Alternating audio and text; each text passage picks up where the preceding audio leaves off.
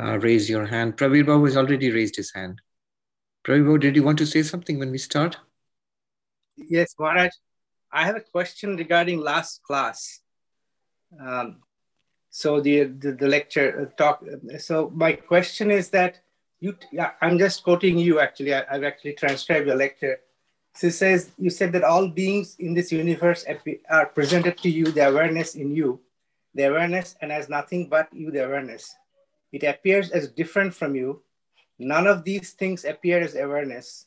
They appear as computer, books, people, uh, etc. Now, where are they appearing from? Is it are they appearing because of my karma, or, or how is it? you are asking oh, why they are appearing, and where are they coming from? Where is there's only one place from that uh, from that consciousness from Brahman. There's no, no nothing else. But why this set of things? Ah, is why? It... Um, so why this particular set of things? Why not that? Why in this way? Why not in that way? Then you have causality, cause and effect. If you ask Vedanta or any of the Indian philosophies, they will say karma. If you want more detailed answer, I would personally always go to science. Why this is happening or that is happening. Uh, I think the different branches of science can give us good answers. If you have a deeper question of why at all anything is appearing, Yes. That's I mean, the question. See, there are multiple questions. Where is everything appearing? In Brahman. Time, space, causation. So that is the stage on which this drama is taking place. What is that stage made of? There's nothing else but Brahman. Where is that stage? It's Brahman, nothing else. Brahman means existence. This is not even just a claim that, yes, everything is in Brahman. It's a logical fact. Brahman is existence. So if you ask, where is all, where are all these existing things appearing? They're appearing in existence. If you ask, where are all the uh, waves and bubbles and foam appearing? In water. They are made of water. Where else will they appear? Um, but if you are asking a further question of why this set of things, uh, why in this way, you know, uh, why did this happen? Why did that not happen? then the general answer would be karma. And a more detailed answer, it's much more, then you're entering into the realm of science, you know, into the realm of physics. Um, or if you go further up uh, in the scale, then you're entering into the level of chemistry or biology or physiology, uh, even um, uh, medicine and so on. So these are the, um, once you're in the realm of causality, pick your uh, system of knowledge, it will give you some answer. Um, but there is a the most complex question or most profound question is not where they are appearing or why this kind of appearance is there. Why is there at all an appearance? Because you have said that uh, the ultimate reality is existence consciousness bliss. Or if you just say pure being but what we are seeing around what we are experiencing ourselves and whatever we are experiencing now is not just pure being it is um, existing things and activities, not even a static universe, dynamic uh, activity going on, a tremendous, like a storm going on all around us and in the vastness of time and space. So, why at all anything is appearing? Then we are back to that fundamental question of Maya. We have I have discussed this many times. Uh, one answer. Let me give you one answer. What are the alternatives? There are only two alternatives Either something will appear or nothing will appear. Pure being will remain as pure being. So something will appear or, or something will not appear. These are the only two alternatives. And notice both alternatives are fulfilled. When we have Srishti and Sthiti, the projection of the universe and existence of the universe, there is appearance. And when we have Pralaya, the great cosmic dissolution, then there is no appearance. One Swami in Uttarakhand put it very nicely. Ramananda Saraswati, I still remember. He says that um, um, in, in, in the cosmic dissolution, pralaya, when nothing exists, the entire universe has been absorbed back into Maya. No space time, let alone planets and stars and worlds and people, nothing is there. Not even space and time. Only God exists in His majesty with His power, Maya. That's it. Saguna Brahman, Ishvara exists and that's that's, that's like a timeless instant there's no passage of time there also uh, at that time God is searching for us. We're playing hide and seek. God is searching for us. Where did those fellows go? We're all, we're all hiding in Maya. We have no individual existence. Then he finds us out and he throws us, you know, creates the universe and projects us back into the universe and restarts the drama of the universe. A new universe is created. And he hides himself. So now we are in this universe, we are running around. Now God is hidden. We are running around searching for God. Where is God? So there is this cosmic hide and seek going on. For billions of years, we search for God. And when the cosmic resolution is there, Mahapralaya. And God, God is it where is searching for us. Of course, it's just a way of putting it. Uh, so that is, there are two alternatives. Either there is no appearance or there is some appearance. And uh, Brahman is fulfilling both, both alternatives. Look at your daily life. Either the world appears, this the cosmic, or this world is appearing before you, and you are also there. That is one. Or nothing appears, deep sleep. So both are there in your life. Exactly like that in this cosmos, also, both are there, both alternatives. There is no third alternative. Now, in this appearance, if you ask a further question, why this kind of appearance? Why this way and why not that way?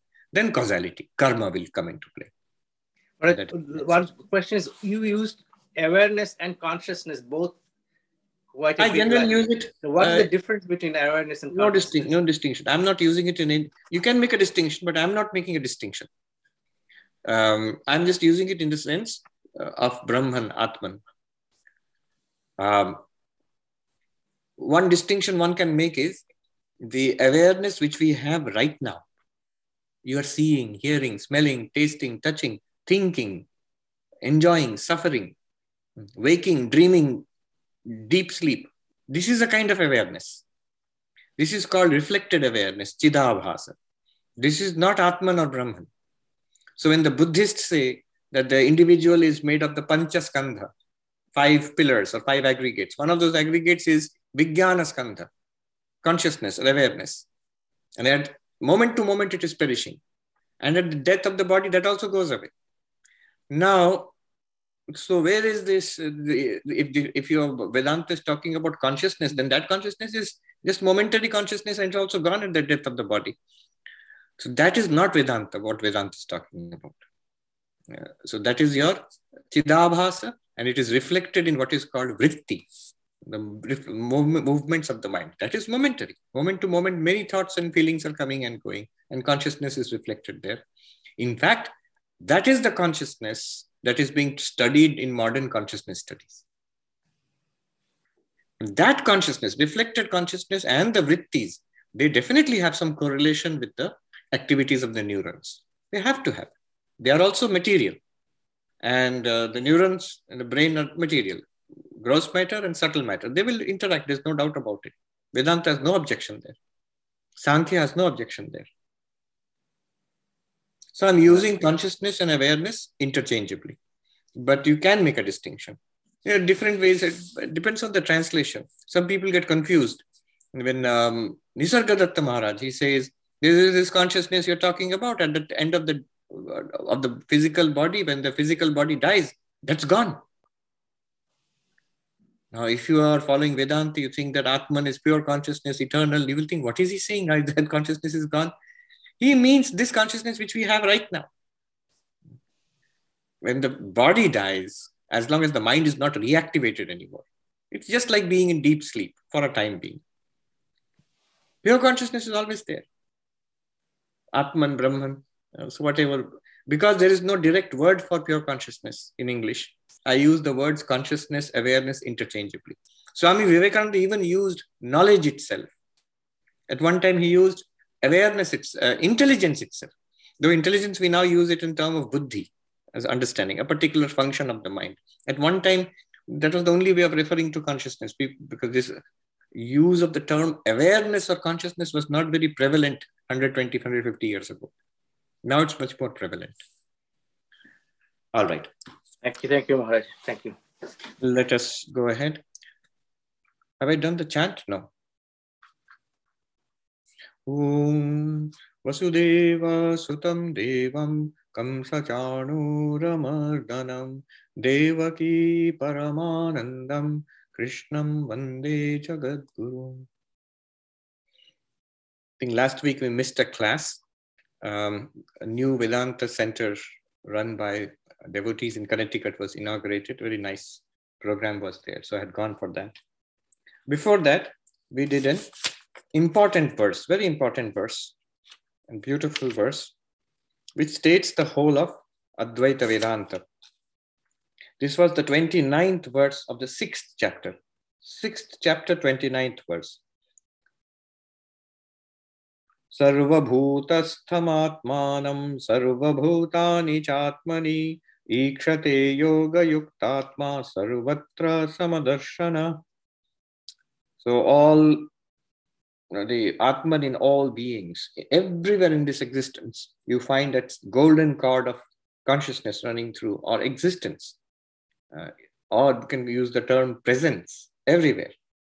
And Sarva Bhutani Chatmani, all beings are also in the Atman. All beings are in the Atman, not in the sense that Atman is like a bowl and a bowl of fruit, and you put all the pears and grapes and all of it in a bowl. Not in that, not in that sense. It's not a container-contained relationship. More, it's like a like all the waves are in water. All the pottery is in the clay, clay pottery is in the clay. All um, ornaments are in gold. It's a weird way of speaking, but it's true where do the uh, ornaments appear? In gold. Even more direct. As all the people you meet in your dreams and the places you go to, and the, all of that is in your mind. It's basically your mind appearing in those ways. Similarly, when you say all beings are in the Atman, it's your Atman itself appearing as all those beings in the Atman. Space is also in the Atman. Time is also in the Atman. How can space and time, uh, such vast things, be in consciousness. But it's true. What happens in your dream? All the places that you see, the vast open places, the big cities, and the international travel, all of that is happening in your mind, literally in your mind. And uh, time, the time is passing, that's also in your mind. Actually, there's no space there, there's no time there, it's just the mind in itself. Similarly, that's a dream. That's a dream. But what Vedanta claims, something similar is happening here but not by the mind. It is uh, happening in the absolute, in Brahman, in pure being, in pure awareness. It's an important distinction to draw. I'll just touch upon it here and go ahead. There's no time to discuss that. What Vedanta is proposing is not subjective idealism. Subjective idealism is a philosophical position which states that just as everything you dream about in your dream state whatever you dream about, whoever you dream about, whatever happens in your dream was all in your mind and nothing but your mind. Nobody disagrees there. Just like that, everything that you see here is in your mind and nothing but your mind. Whose mind? Your mind, your individual mind. You are creating this universe. Vedanta does not agree. And this is an old ancient battle between subjective idealism and realism. So, um, so there was a school of Buddhists called the Vijnanavadis or Chittamatra school, the mind-only school of Buddhists. And that's a powerful school of, uh, as part of the Tibetan Buddhist tradition even now, and Mahayana Buddhist traditions, mind-only school. And they say the whole universe is in the mind. Um, so number of Hindu philosophers attacked this, the Naiyayikas, the Purva Mimamsakas, and Shankara finally. Um, the Naiyayikas and the Purva Mimamsakas, they attacked this school, understandable because they are realists. See, this Nyaya school and the Purva Mimamsa school of um, Hinduism, they are realists. Realists in a sense, there is a world. Just like in the common sense, you feel that there's a, there are people outside, there's a world outside. These people also say that, the Naiyayikas and Purva Mimamsakas. There's a world outside. There are real things happening, real actions, and all of that is very real. Body is real and activities in the world. It's not in your mind. It's not like a dream at all. So they attack the Buddhists because they are realists and the Buddhists are subjective idealists. But what is interesting is Shankara attacks the Buddhists. You would think Shankara would be in sympathy because he also says everything is not in the mind but in, in consciousness or in Atman. Just like Gita said, everything is in the Atman. Sarva Bhutani Atmani. But Shankara attacks, sharply attacks the Buddhist subjective idealists um, because he wants to distinguish his position from them.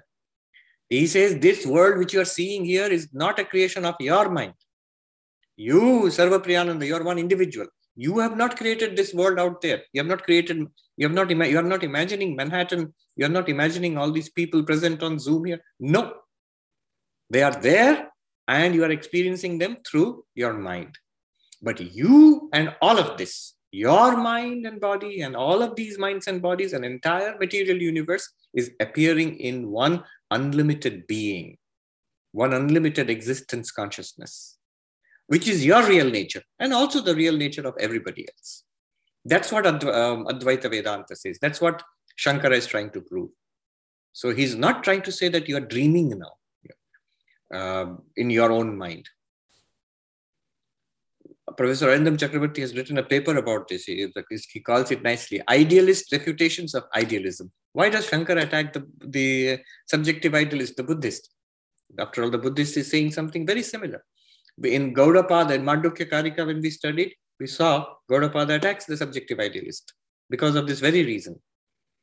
Um, so you have to make a distinction between what is called subjective idealism and absolutism. Subjective idealism, world is your dream.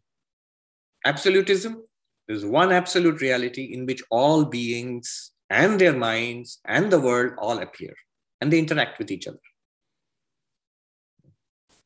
Even in the dream example, not something.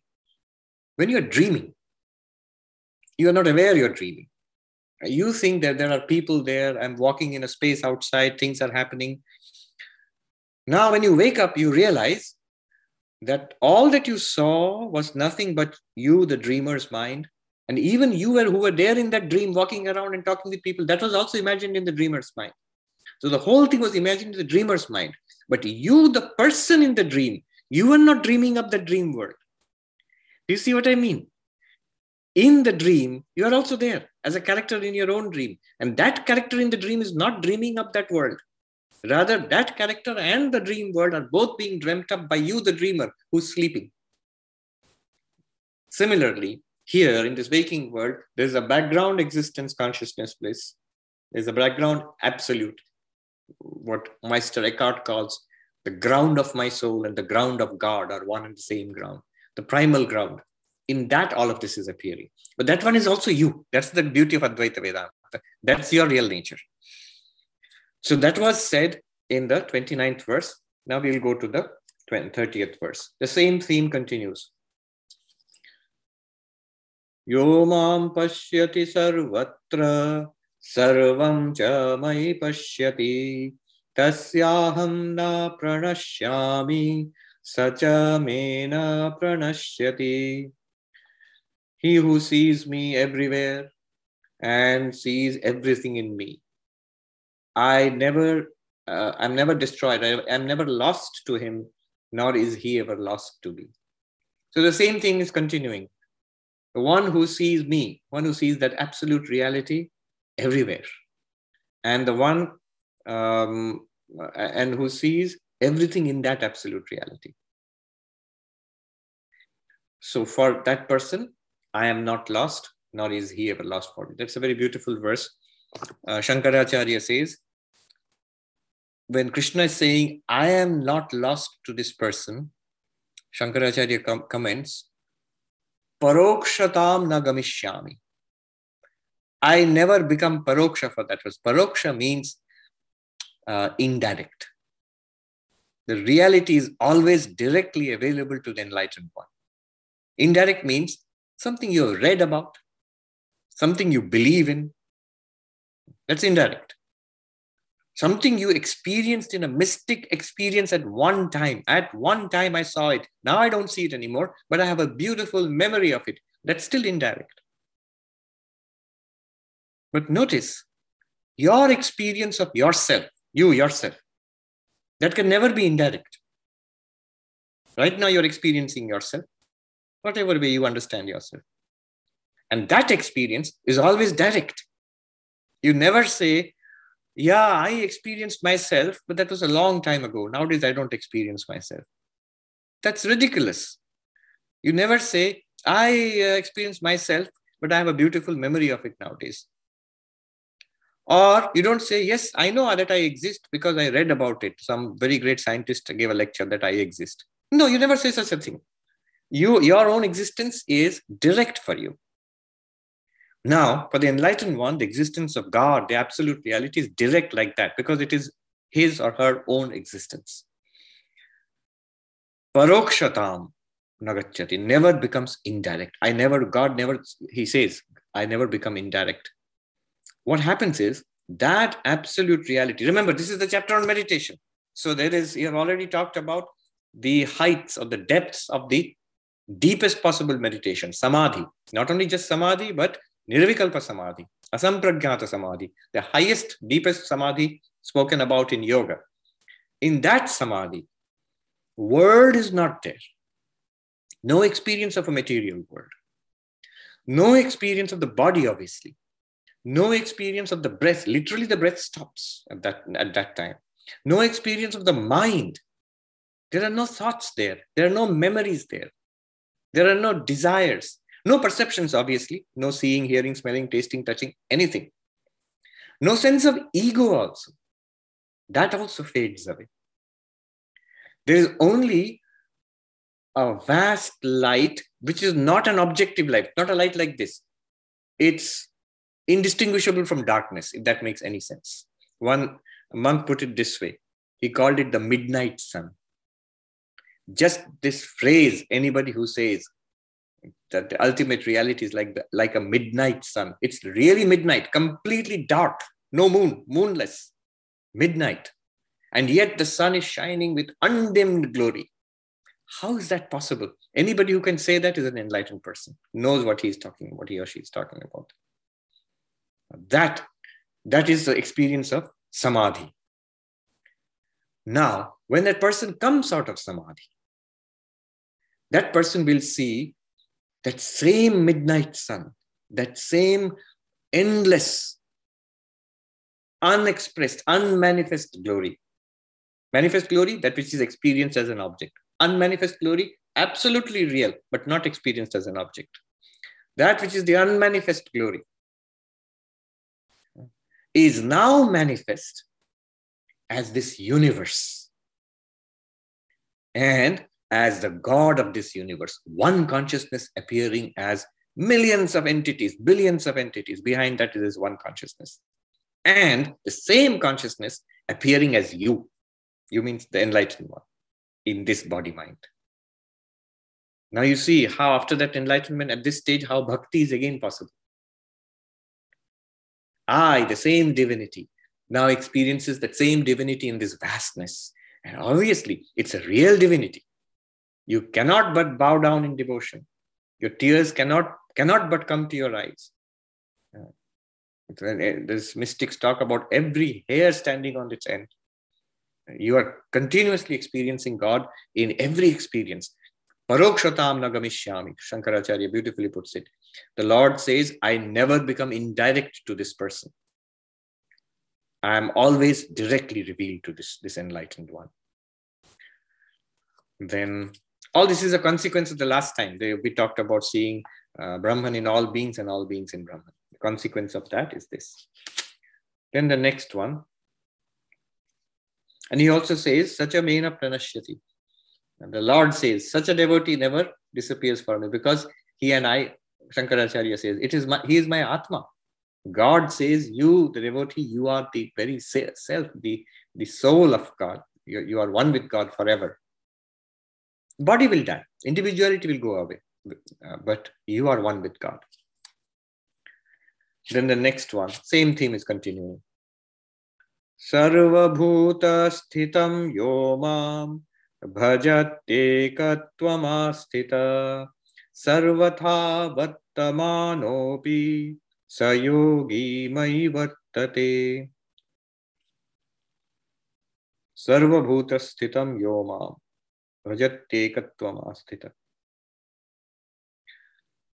the one who sees me in all beings and worships me as the unity residing in all beings.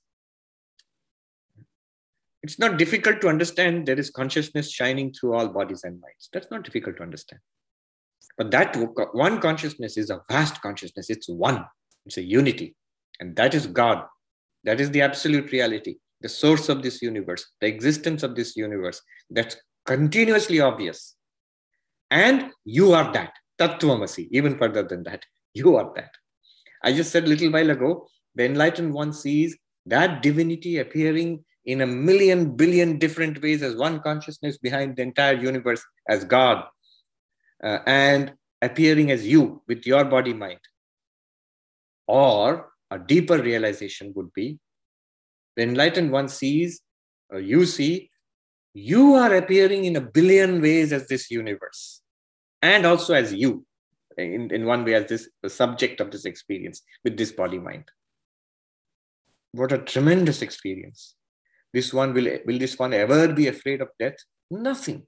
Physical death is i wonder if you will even notice the death of this body one body. It's nothing to this person. You can flick off a little bit of dirt from your shirt like that this enlightened one can flick up one body it's it's nothing to this person now this person sarva bhuta sthitam yomam bhajatyekatvam uh, I, the Lord, am this one existence consciousness in all beings, in high and low, in human beings and animals and plants. Everywhere I am this one divinity. And this person worships this divinity as a unity, as one, not as many, many consciousnesses, but one. And beautiful point whatever be the mode of life, you are always in God. Sarvatha Vartamanopi in whatever way this enlightened one exists, whatever way this enlightened one is living, um, maybe a monk, maybe a householder, a man, a woman, um, a transgender nowadays you would say, or old person, a young person, it could be a child, uh, in whatever state, could be um, rich and powerful and famous, uh, could be completely unknown, could be you know the head of a great religious order and giving instruction and guidance to millions could be a completely unknown forgotten beggar uh, sitting uh, you know on the side of a road or in a, in a cave in a mountain cave could be sick and dying. You could sit in meditation and pass away in, in samadhi or be sick and dying uh, in a in a uh, hospital bed in an icu Sarvatha Vartamanopi, whatever the state of that individual body, whatever it is, that person is irrevocably, choicelessly, always in God. No effort is necessary for that person. So, this is moksha, freedom, already attained freedom. From our perspective, our perspective means those who are watching this entire thing, those who are maybe interested in spiritual life, who want who see this person as an enlightened person, we say two things Jivan Mukti, Videha Mukti. Jivan Mukti means enlightened while living. In this very life itself, this person whom we saw as the spiritual master, we say he's an enlightened person. This is called Jivan Mukti, free while living. And you can see all the glory of enlightenment in that person. That's a person's behavior and teaching and, and just the personality of that person. And then we also speak of, we speak of uh, Videha Mukti, the bodiless liberation. When we say oh, our great enlightened master has passed. The body has died. Uh, so now what has happened to this enlightened master? He has attained bodiless liberation. If you ask the enlightened master, really, really, are you liberated while living? Are you liberated after the body dies? Say, what? see, see it, it's funny from that enlightened master's perspective. Uh, you know, one monk put it this way very nicely. See, see the scale of their thinking. He said, even Brahmagyana, the realization of Brahman, you're making it conditional, dependent, related to one miserable little body. Liberated in that body, bodiless liberation after the death of that body. Can't you stop thinking about that body? Here you're talking about that vastness from which universes appear and play around and disappear. Still concerned, obsessed about one body liberated in that body, bodiless liberation. So you see, that's the scale they're thinking of. When you think in that scale, it's completely unimportant. He says it's completely unimportant how this body lives or goes. So Swami Vivekananda says his famous song of the sannyasi.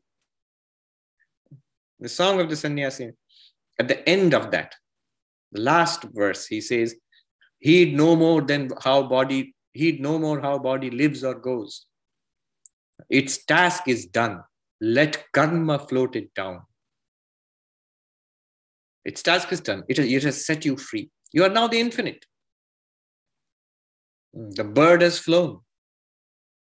There's an Islamic mystical song about, about uh, you know, Sufis in uh, uh, Eastern Bengal. They, they sing about this. They say the bird of the spirit has, the spirit you in this body who was there has flown. Now the cage remains empty and broken. And so it's so beautiful, touching. It says that when the bird was there, the bird came from the infinite and was caged in this cage of flesh and bones. So the bird stayed in this cage. But what happened, you know, when the bird was staying, bird means the spirit, you. But the bird was imprisoned in this cage, it was sitting in this cage. The poor cage, which is matter, material cage, the cage fell in love with the bird. But now the cage is broken and the bird has flown into the heavens. And the cage misses the bird terribly. the cage is crying out to the bird that you are hard hearted and that you have no pity on me. Here I lie empty and broken, and you fly in the heavens and in the light above. Uh, so, but it's a mystical way of speaking. The cage cannot say that. Don't worry. Don't don't think that the poor, oh, the poor body. Uh, I must go back to it. it. It's feeling sad without me. Don't think like that because the body ultimately is just name and form. It's nothing other than you yourself. As every body you see in the dream is nothing other than the dreamer's mind. Even this body is also nothing other than you, the unlimited consciousness. It's an appearance in you. But it's a, it's a very nice poetic way of putting it. Um, whatever the condition, this person, the particular body may be dying out of disease in an ICU, maybe even in in coma. We've seen it so many times. Amazing things happening. Amazing things need not happen. The person may still be enlightened, but sometimes amazing things happen. I know of this monk, Kalida Maharaj. Some of some people may have seen. He was a disciple of the Holy Mother. Unfortunately, by the time we became uh, novices, he was very old. He was already in a coma, um, and he passed. He's a disciple of the Holy Mother, and he established a beautiful ashram in Jamshedpur, very big ashram in, in the eastern part of India, many schools. He did a tremendous amount of work. And apparently, for those who have known him, senior monks, many of them did know him. He was a very, very loving person. Um, and uh, he occasionally had visions of the Holy, uh, Holy Mother of Ma Sharada. So you would know that he had a vision when he would declare a feast and feed everybody all around. So that would be a nice occasion for him because he saw the Holy Mother, but everybody else because they would get a feast. Now, this is, I didn't see it myself, but it happened um, by the time I was already a novice, but unfortunately I didn't see it myself. He was in a comatose state, and there was this Durga Puja, the worship of the Divine Mother, which is performed annually. It's a big festival in Bengal. For five days, the worship of the Divine Mother Durga is performed, God as, as mother. So all the monks, we also used to do that. We used to offer lotus flowers at the feet of the image of Durga in those days. And uh, so this Swami, who was a disciple of the Holy Mother, and he was in coma, and he was wheeled out in a, a wheelchair, and there was an attending monk. And the procedure was obviously the Swami is not seeing anything, hearing anything. He's obviously in coma. Uh, he's just sitting there like a vegetable, you know. Uh, but the procedure is to take the flower, put it in his hands, and then take it and put it at the feet of the Divine Mother. So on his behalf, sort of. And then you wheel him back to the to the hospital bed. So they put the flower on his hand. The Swami, uh, somehow the hands, you know, they, they sort of grasp the flower, maybe like a reflex, holding onto the flower. Uh, and after a long time, the attending monk tried to get the flower out of his hands and kept saying, trying to pull it out and saying, in case the Swami could hear, Swami, let go, let go. I will put it at the feet. We'll, I will do it. We'll put it at the feet of the Divine Mother. And to the, you know, the stunned reaction of the people all around, this Swami who hadn't spoken in years, who had no reactions, smiled sweetly and said, uh, in Bengali, he said, Shomay hole dobo. When the time is right, I will give it to you. Wait. He spoke to, the, to that uh, attendant. They, they were stunned and they looked at him, but that's it. He never spoke again. Who knows what, these, what is going on there? But even more than this, um, the what, Krishna says here, suppose he did not speak, suppose he was in coma entirely, from his perspective, there's the, the spirit which was there, the cage is broken or about to be broken, the spirit has flown into the infinite. So it doesn't matter, even if there are no such such spectacular demonstrations of you know bodilessness or transcending the body. Transcending the body, I have seen so many times. But what really transcending the body means, I learned when a disciple of Swami Vijnanananda, it is Swami Vijnanananda's birthday yesterday, and I'm going to speak about him on Sunday.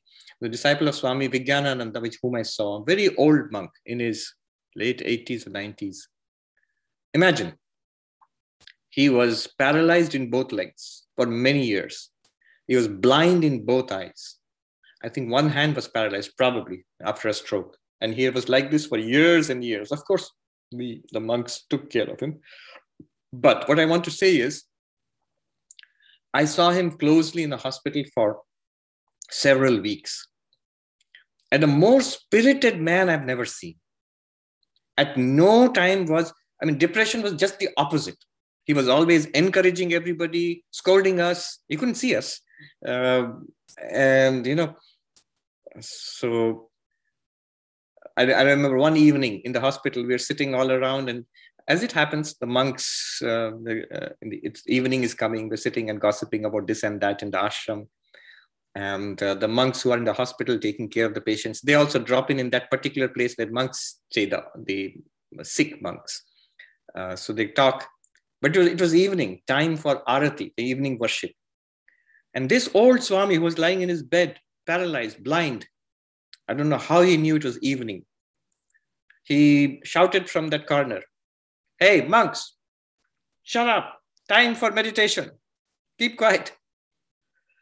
He was like that. Uh, if you go to him, he wouldn't give you an opportunity to ask about how he is, about his health. He never spoke about his health, his sufferings. Uh, he would immediately ask you to introduce yourself. Where are you from? Which ashram? And how are people in that ashram? How are the devotees doing? Please convey my best wishes, my prayers for their welfare. He would always be in the position of the giver of the advisor, of the inspirer. Uh, I realized that is transcending the body, completely being, being unaffected by the problems, problems of the body. That was, that was unforgettable. Anyway, here Sri Krishna says, uh, whatever the condition of the body, whatever the condition of your life, whoever you are or you were before enlightenment, it matters nothing. This person is uh, choicelessly, forever centered in God, effortlessly. Now, the next verse.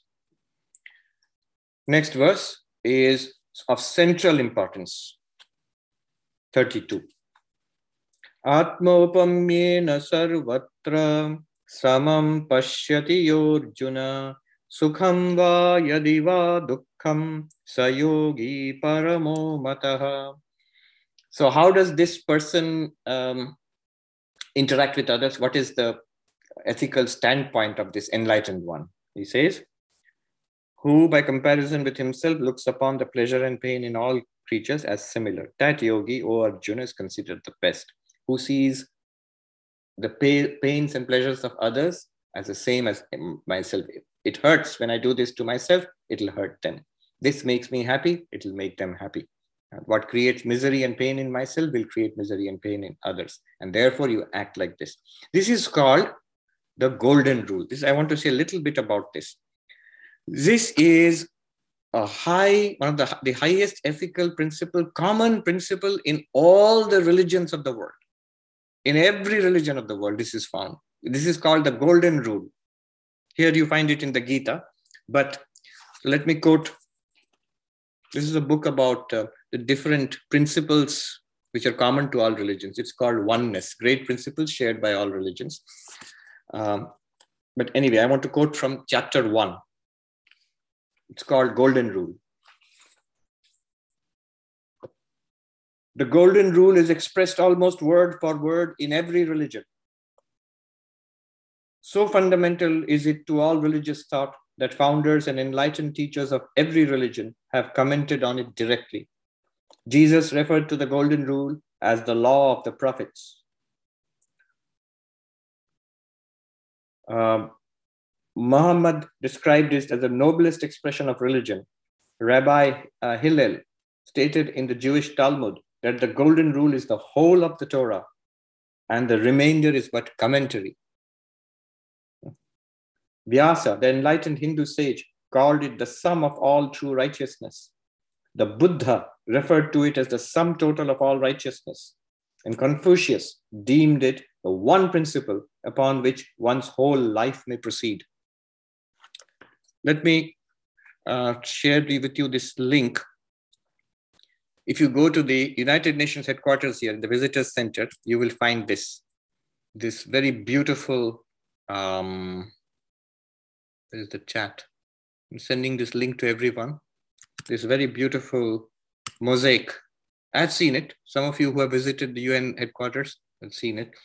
I, I think Peter might be here. He might speak to it. Um, Peter Dawkins. So it's very striking. You can't miss it. If you go to the UN headquarters, you will see it's a very beautiful mosaic, and it, it states the golden rule there. Do unto others as you would have them do unto you. And it's made by, I think it was, it was commemorated and given to the United Nations by Nancy Reagan during the Reagan administration. Um,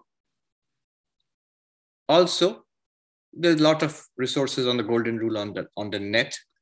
So you find um, quotations from every religion. In ancient Sanskrit tradition, we just saw the Gita. Um, is, is a Tamil tradition from the Kural. Do not do unto others what you know has hurt yourself. From the Tirukural. Why does one hurt others knowing what it is to be hurt? Very beautifully stated. In ancient Greece, Thales said, avoid doing what you would blame others for doing. Uh, Sextus the Pythagorean, he says, what you do not want to happen to you, do not do it yourself either. Uh, Plato says, May I be of a sound mind and do to others as I would that they should do to me. Zoroastrianism, um, it says, That nature alone is good, which refrains from doing to another whatsoever is not good for itself. Um, Judaism, Christianity, we also saw, Islam. Then in the gospel itself, you find directly more than once. Matthew 7.12 do, what, do to others what you would want them to do to you. This is the meaning of the law of Moses and the teaching of the prophets. Luke 6:31 As ye would that men should do to you, do ye also to them likewise.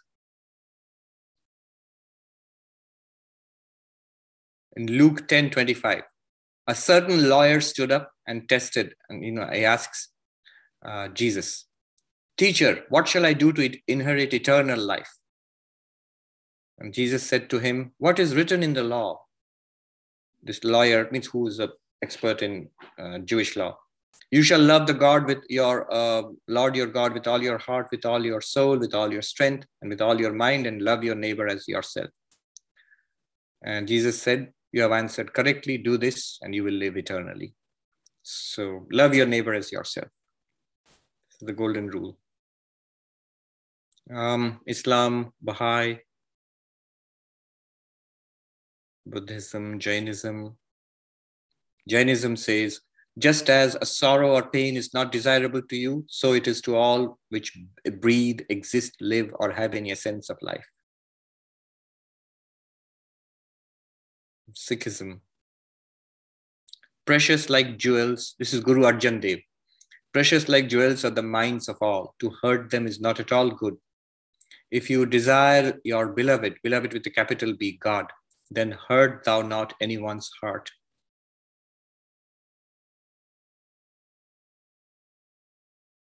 Taoism, in the Tao, uh, Te Ching also.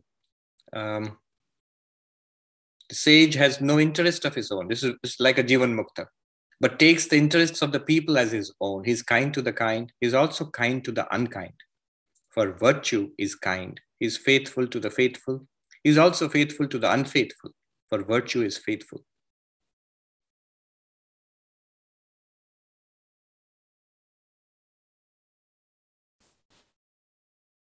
Then African religions.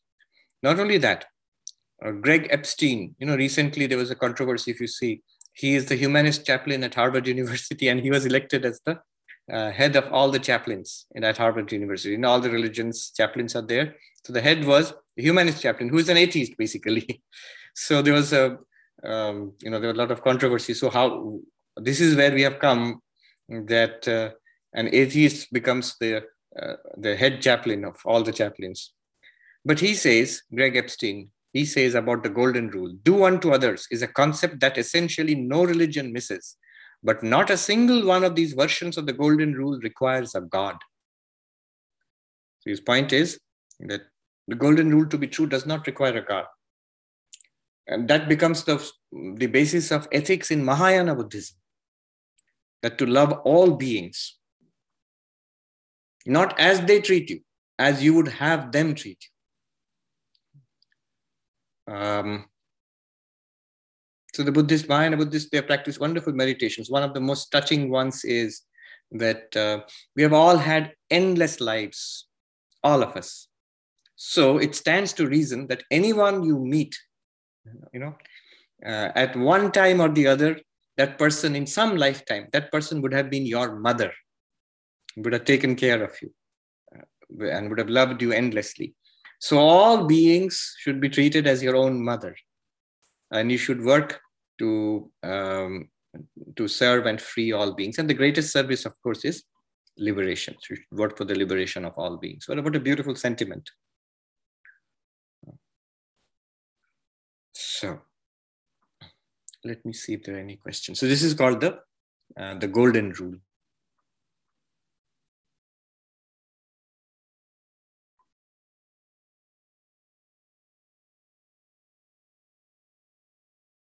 Ramya says, Yes, we were taught this in school to do unto others as I would that they should do to me. Correct. Bill says, Swamiji says, goodness is a transcendental value. It cannot be proved by materialist reasoning. It is true because uh, notice how goodness is proved here. Right now, the golden rule, why does it come here in, in Vedanta? In the fullest Vedantic realization. On that, from that follows the golden rule that because it is the same divinity everywhere, it is you yourself everywhere. It is the oneness of all existence. And it's a divine oneness. Therefore, there's no limit to the goodness.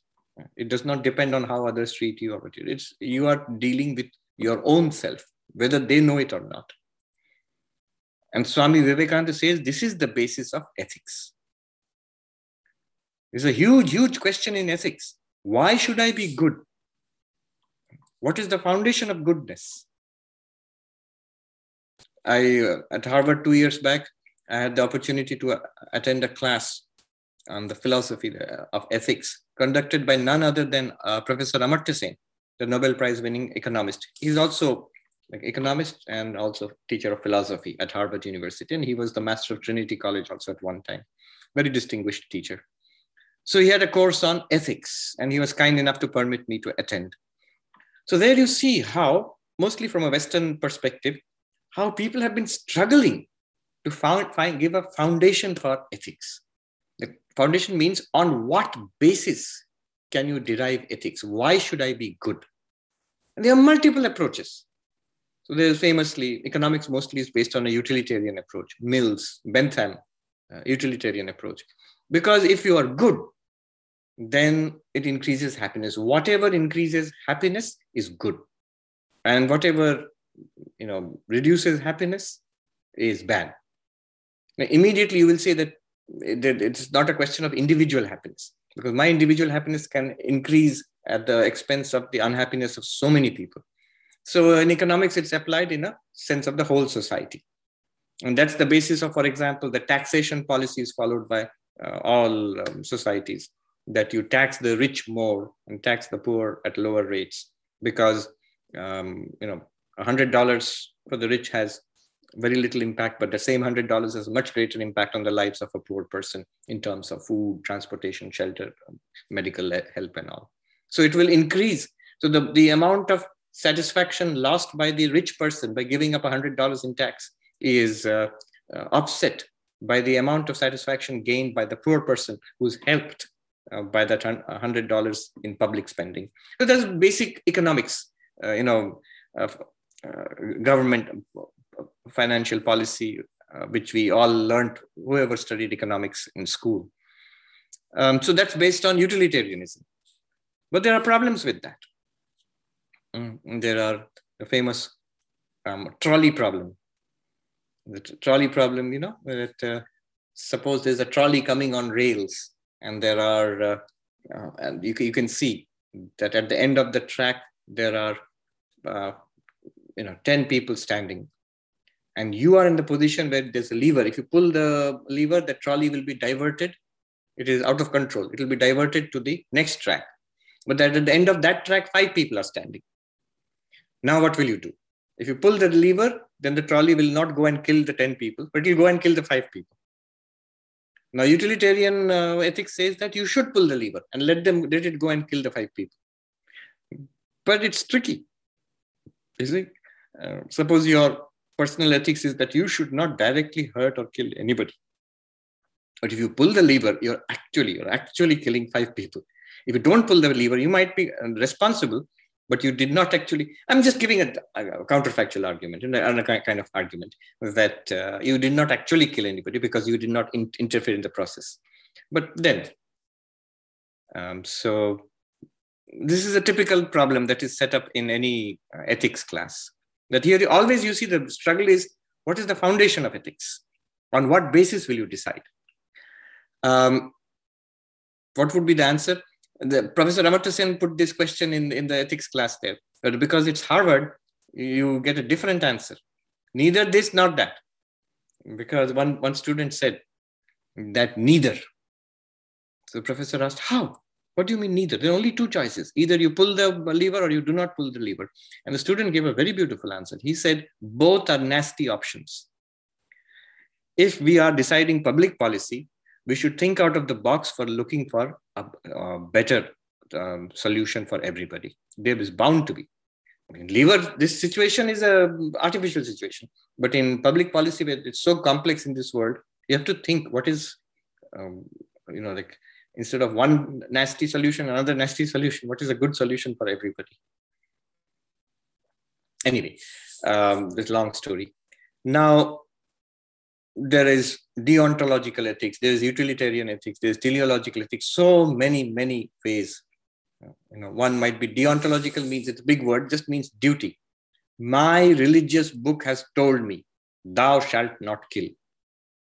Therefore, therefore, I will not take part in anything, pulling the lever this way, that way, nothing. So that, but but how do you know that's right? And what's the problem with that kind of approach? The problem with that kind of approach is my religious book has told me. Another person's religious book may not have told that person that. And this may not be acceptable to suppose somebody is an atheist and um, does not believe in any religion whatsoever or believes in a different religion. So this cannot be the foundation for ethics for everybody. You know? So we go on and until uh, uh, Swami Vivekananda, he says that Vedanta provides a basis for ethics. And then he brings in this, that this from the experience of oneness. Not it, you might say, then you have to experience oneness. Not necessarily. From this understanding that we are one reality. On that you can base ethics. All ethics, he says, actually all ethics can be based on the oneness of existence. It is, see, naturally I don't hurt myself. Nobody um, doubts that. I will not hurt, hurt myself. But what do I do with others? That's the whole question of ethics. Now, if I can in some way understand the others as myself, so the same care that I take for myself, I will take for others. That is where the golden rule comes from. But understanding others as myself requires Advaita Vedanta. So that is one solution of ethics. Um, then let me see. Shanli says, if someone ignores you, would you ignore him also? Someone is nice to you, would you be nice towards him? It depends on the situation. First of all, your attitude should be one of uh, empathy, respect, and kindness towards everybody. Now, in a particular situation, whether you will ignore somebody or pay attention, you see, sometimes ignoring can be hurtful. Sometimes paying attention can be intrusive. Am I paying attention to that person because that person requires attention or because I am bored and restless? I'm, I'm nosy. That's why I'm paying attention. And i am saying it is because of the golden rule in the Gita and all religions and the United Nations, which, which forces me to interfere in your business.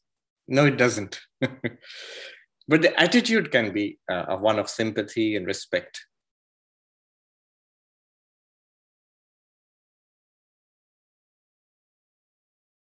Is it better to live with self respect? Always. Why will you not have self respect? Imagine what your self is it is one with God, it is divinity itself. Of course, you will have respect for yourself. Abhijit says regarding Sri Shankaracharya's argument against subjective idealism, the subject of is the subject subjective idealism in dispute here, or is it something more? Uh, I don't know what you're asking, Abhijit. Are you asking what are the arguments in favor and against? Abhijit is there? No? Yeah, I mean, these things are found in the philosophy textbooks. I remember um, one of the assignments I had to do was actually this. We had uh, a course at Harvard taught by Professor Parimal Patil on classical Indian Buddhism. And uh, one of the assignments that I took up was uh, the subjective idealism of Dharmakirti. It is a text, ancient text, about 1600 years old, I think, um, which is called Alambana Pariksha, an examination of the support, that there is an external support for our perceptions. And when you're seeing things, there is something which makes us see these things. That means there is something outside our mind.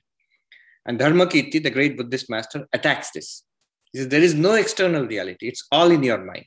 He wants to show this. And he gives a series of arguments. Some positive, um, some negative. Negative means he will challenge you. You say this, these things exist outside. He, he challenges both Buddhist realists and also by implication Hindu realists. Realist means external world exists. Often like the common sense way, way we, we think about it. There is an external world. So he challenges those who think there's an external world. For example, one of his arguments is so there's an external world. Huh? These computers, books, tables, chairs, they all exist outside the mind. They're not thoughts, they're actual things. Yes. What are they made of? So they are made of atoms. At that time, atomic theory was developed. The Vaisheshikas, so the, they even coined the term atom, anu. So they are made of atoms. What are atoms? They are the smallest possible particle. They're the particle which cannot be divided, uh, further subdivided. So they didn't discover this through experimentation, obviously, but just by thinking logically. If things are made of particles and they can be divided, they can be further subdivided, you must come to an end at some point. Um, so the particle which cannot be divided any further. So this dimensionless particle is an atom. But then obviously the logical difficulties. If that atom does not have dimensions, then it will be so tiny, it will have no extension, no breadth, height, width, anything. So if you put two atoms together, which are dimensionless, you will still get a dimensionless point. No matter how many atoms you put together, you will still get an infinitesimally small point. Do you see what I'm saying? It's the same problem which we had with geometry. A point is a this geometrical entity which has no length, no breadth. But if you have if that, and then so many number of points makes a straight line, that's that's logically not possible. Um, if you remember our um, geometry which we learned in school. So he attacks the concept of atoms. That if this is your concept of atoms, no matter how many atoms you put together, you will not be able to make a table or a chair. They're the, they're the concept of atoms and molecules. He says that it's not possible. So he demolishes your idea of indivisible particles making external entities. So that's a that's one kind of argument. Which, demo, which shows that your idea of making externally existing object is not valid. Then he shows why his idea is better, that all objects are in your mind. He says, Dhiyo tad, uh, Nilo tad veda, blue and the, and the experience of blue, the cognition of blue and the cognition of blue are indistinguishable. What, the, what he means by that is, notice all our experiences and all that's all we have in life, just experiences. The experience the object of experience and the experience are the same thing. Think about anything that you are seeing here right now. You are seeing people, computers, but uh, they are all in your experience. All the objects are in your experience. Have you ever had an experience of an object outside your experience? The moment you have an experience of an object outside your experience becomes part of your experience. It's, it's logically impossible to experience anything outside experience. So everything that you can have experienced till now and you can possibly experience ever in future has to be part of your cognition. Otherwise you can't experience it. And therefore there is no grounds for thinking there's anything outside cognition outside the mind outside experience. Uh, and external to the world. So like this he, he argues. And shankara hits back hard and demolishes all of this. The assignment we had to do was not with shankara. It was by the great um, that I chose to do was a great Purva Mimamsa philosopher, Kumarila Bhatta, who was a elder contemporary of Shankaracharya. He is a realist. The world, external world exists. And this is madness to think that there's no external world. It's all a dream. And so he gives um, multiple arguments. For example, this subjective idealism does not work. For example, why not? He says, Kumarila Bhatta, now he's attacking Dharma Kirti. Kumarila Bhatta lived about a couple of hundred years or 300 years after Dharmakirti. Uh, he has this essay called Niralambavada, Niralambavada, an examination of the theory that there is no external support, no external entity. So his arguments are like this. So there's nothing external. It's all internal in your mind. Yes. Then where did this distinction between internal and external come? Why at all is this distinction there in our lives between internal and external? Another uh, question How would you distinguish truth from falsehood? I imagine um, I, I, I, eat a cookie and I imagine eating uh, two more cookies. So have I eaten three cookies or one cookie? You would say you ate one cookie, Swami, and the other two you imagine. But according to you, O Buddhist, mind only philosopher, the cookie which I ate was also in my mind, and the cookies I imagined in the mind were also in my mind. Where is the distinction between imagination and reality in your system? Like this. So many attacks. It's sort of like a forensic thing, tremendous attack Kumarila mounts on and tears it apart. Um, the mind only arguments of Dharmakirti. Yeah. Mm. What else? And Shankaracharya follows with multiple more arguments against uh, the mind only philosophers. Nitin says, since nothing is ever experienced outside of mind, what is the real need for Maya to go through the trouble of projecting things outside and then perceiving them through minds? It seems sufficient and more sens- sensible to simply project minds and things within those minds. Does Shankaracharya support Srishti Drishti Vada only? Because it's easier to explain to people, or is there irrefutable Shruti support for it? There is no irrefutable Shruti support for Srishti Drishtivada, nor for Drishti Srishtivada. These Srishti Drishti means the world has been created and we are experiencing it, a common sense approach, the way we think about it. Drishti Srishti means the whole thing is in your mind. There's nothing outside, just like uh, the Buddhists were saying. Now, from an Advaita perspective, which one is true? Is there a world outside our minds or is it all in our minds? From an Advaita perspective, none of these is true. From an Advaita perspective, there is no external world, there are no minds also. There is only consciousness. And the whole thing is a play in consciousness. So, adopting one or the other, Shankaracharya is it's just a, a matter of taste and convenience. Because ultimately, Shankaracharya does not want to say there is an external world. No, ultimately, he wants to say Brahman alone exists. But then why doesn't he take the Buddhist way out? He doesn't think that will lead him to that ultimate reality. So he he wants to protect this method. And the, the method basically is the skillful master will start where the students are. We really really feel there's an external world. And so the master wants to help us and show that there's, there's only one absolute reality. The master has to start at our level. So yeah yeah there is a world and here is the body. But you feel you are a person in the body so that person is the mind. And then beyond the mind, he would try to take us to consciousness itself and then show us that all that we thought were external are only appearances in consciousness. That's uh, that works. If you start by saying everything is in your mind, all this is a dream, that's not the way we normally, uh, you know, think, behave, or believe. It might be nice as a thought experiment, like a movie, Matrix movie, but we will not act on it. Uh, we cannot build our spiritual life easily. Not all of us. There are some. Okay, who who will? Which method will uh, will suit whom? So the sadhus in Uttarakhand are very clear about this in the Himalayas. The various grades of methods. Srishti Drishti Vada, that's a common approach for everybody. Why? Because everybody believes like that. We really believe there's a distinction between waking and dreaming. We really believe there's a world out there. We really believe there's this body. If you don't believe that, if you try to force yourself into this mind only kind of thinking, I've seen people go into depression. People lose all kind of interest in the world outside. Those who really try to do that. They lose motivation and drive. Uh, they start misbehaving with others because they, the others don't exist, right? They're all in your mind. so, if that led to enlightenment, there would be nothing like it. It doesn't lead to enlightenment. That leads to tamoguna. A person becomes tamasic. So, it doesn't help. But not that that path is wrong, but that path is difficult. It's a little more advanced. Who will, whom will it suit? Drishti Srishti Vada, that you can reject the world as a dream, dream as a dream, waking also a dream. Gaudapada does that actually. For Gaudapada, it's Drishti Srishtivada. The world is uh, like a dream. And uh, who can do that?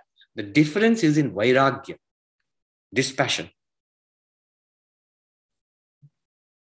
It's a very monastic thing. And among monks also, the higher grade of Vairagya, the dispassion for the world, desirelessness, a peaceful, unpolluted mind, they can, for such a mind, the world can actually practically seem dreamlike. It happens also. You're sitting high in the Himalayan cave. I've experienced it myself. Very soon, the world seems to be dreamlike.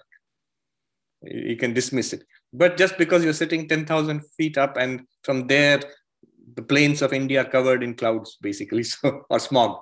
Uh, so you can't see the complexities of life from there. Anyway, even higher than that, Ajatavada Gaudapada. Why even in your mind? There's nothing in your mind. It's like deep sleep. There's no world at all. Only Brahman is.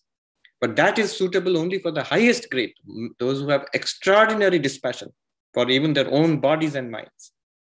For them, it, it works directly. Why have these sophisticated ways or very subtle ways if they are not useful? They are useful for higher grades of uh, seekers. Their use is they are faster and more direct. They lead to the realization sharply, straight away, because they're, they're very much closer than actually believing in an external world. Okay.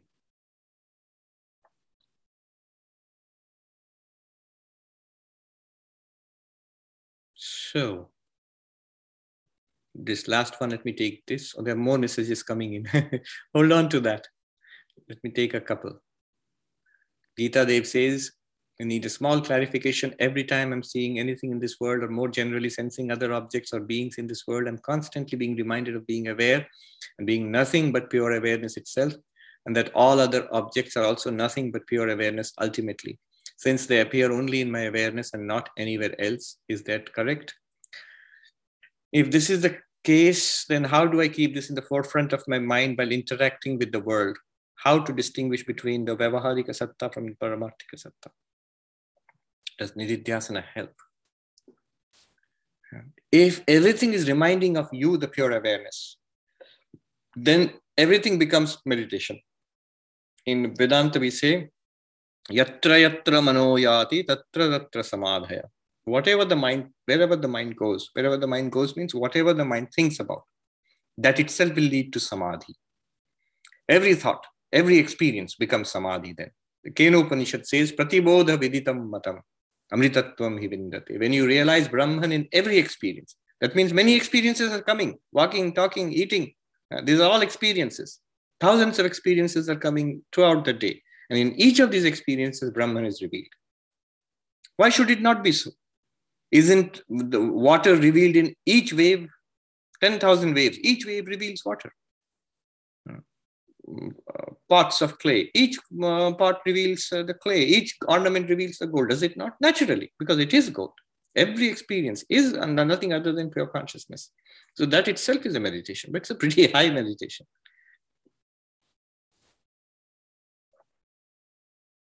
Rick has given a, a oneness principles of uh, religions. Yes, but don't rush to buy it because I bought it but I found it's just basically a collection of uh, quotations from different religions. Not bad, but but all right. Then ubiquity of the golden rule must surely indicate a common origin. Is the common origin Advaita non-duality? It, it might be the intuition of non-duality, which I believe is there in every genuine spiritual tradition of the world, including the indigenous, the first people's traditions. Aldous Huxley mentions that. You know, he says in his book Perennial Philosophy, the idea that there's one non-dual reality, the ultimate reality of the universe is this oneness. We think it's a sophisticated development. You know, at the end of the Upanishads, you find it the highest philosophy of Advaita. But he says, I believe it's a timeless realization. Even primitive man, um, a prehistoric man must have had it. They may, may not have your language, your poetry, your philosophy, uh, your logic, but that intuition they had of the one reality behind this multiplicity. Rick says to me, the best argument against subjective idealism is intersubjective agreement. Doesn't work because, uh, uh, let me finish. If each person's mind fabricated its own world, there would be as many radically different worlds as there are people, and life would be utter chaos. No, it doesn't work because uh, Gaudapada considers this. He says in the Mandukya Karika, consider your dreams again. That's the best example. In your dreams, there are so many subjects. You say, no, but there's only me. That's there's only you after you wake up. But in your dreams, you did meet people. You were going, you're sharing a cup of coffee with your friend or friends. And you felt they were your friends. And all of your friends saw the cup of coffee. They agreed on uh, their intersubjective agree, uh, agreement.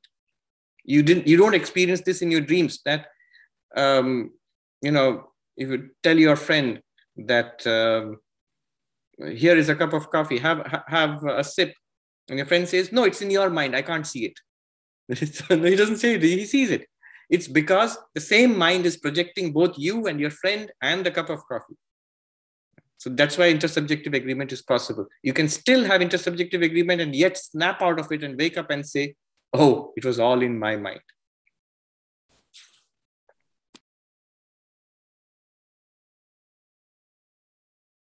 But even in uh, dream example, all the dream friends see the same world. That's true. That's why they have intersubjective agreement, and yet it's a dream. That so you see, there are no, there are not multiple subjects there.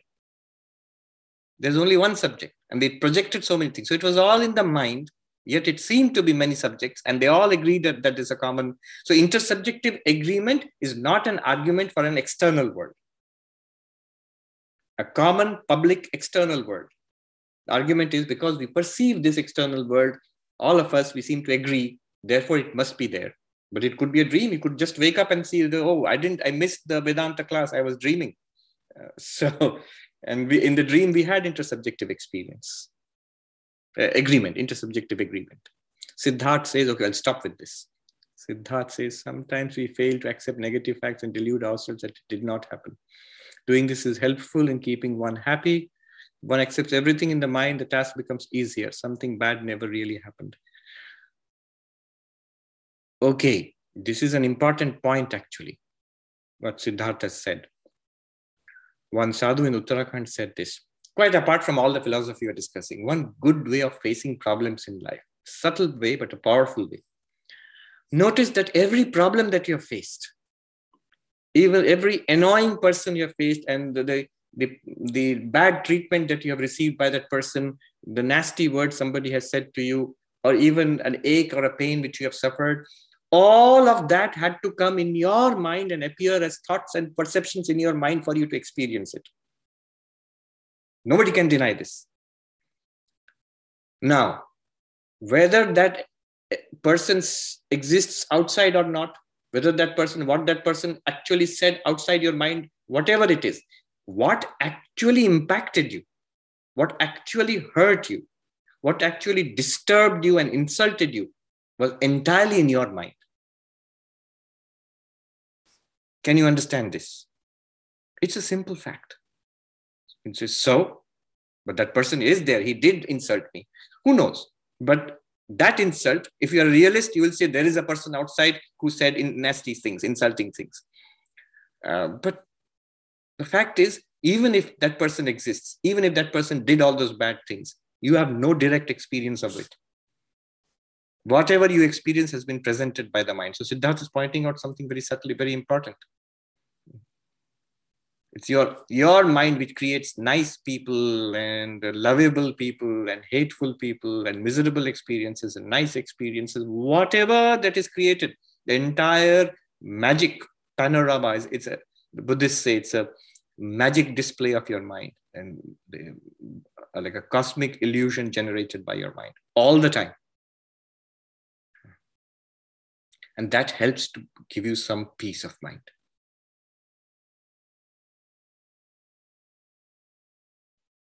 Okay, let's just end here. Ajata Vada, there is, Nitin says there's no process of creation, preservation, dis- dissolution. Brahman still shines forth and appears as the world itself by its very nature. Isn't it so that the world is the, the lap lapahat of Brahman, the shining forth, like a flame shining?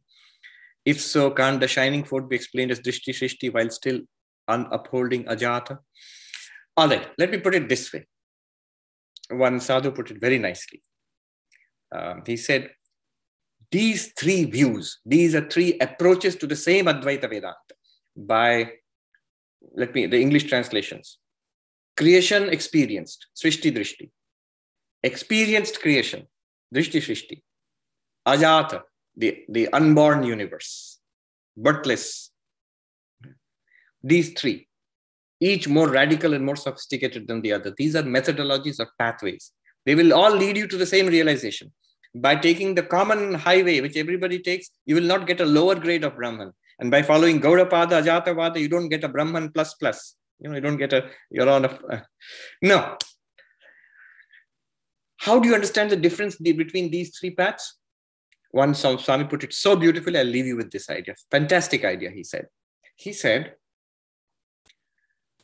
with the waking world paradigm, if you try to understand Advaita Vedanta, it is Srishti Drishti.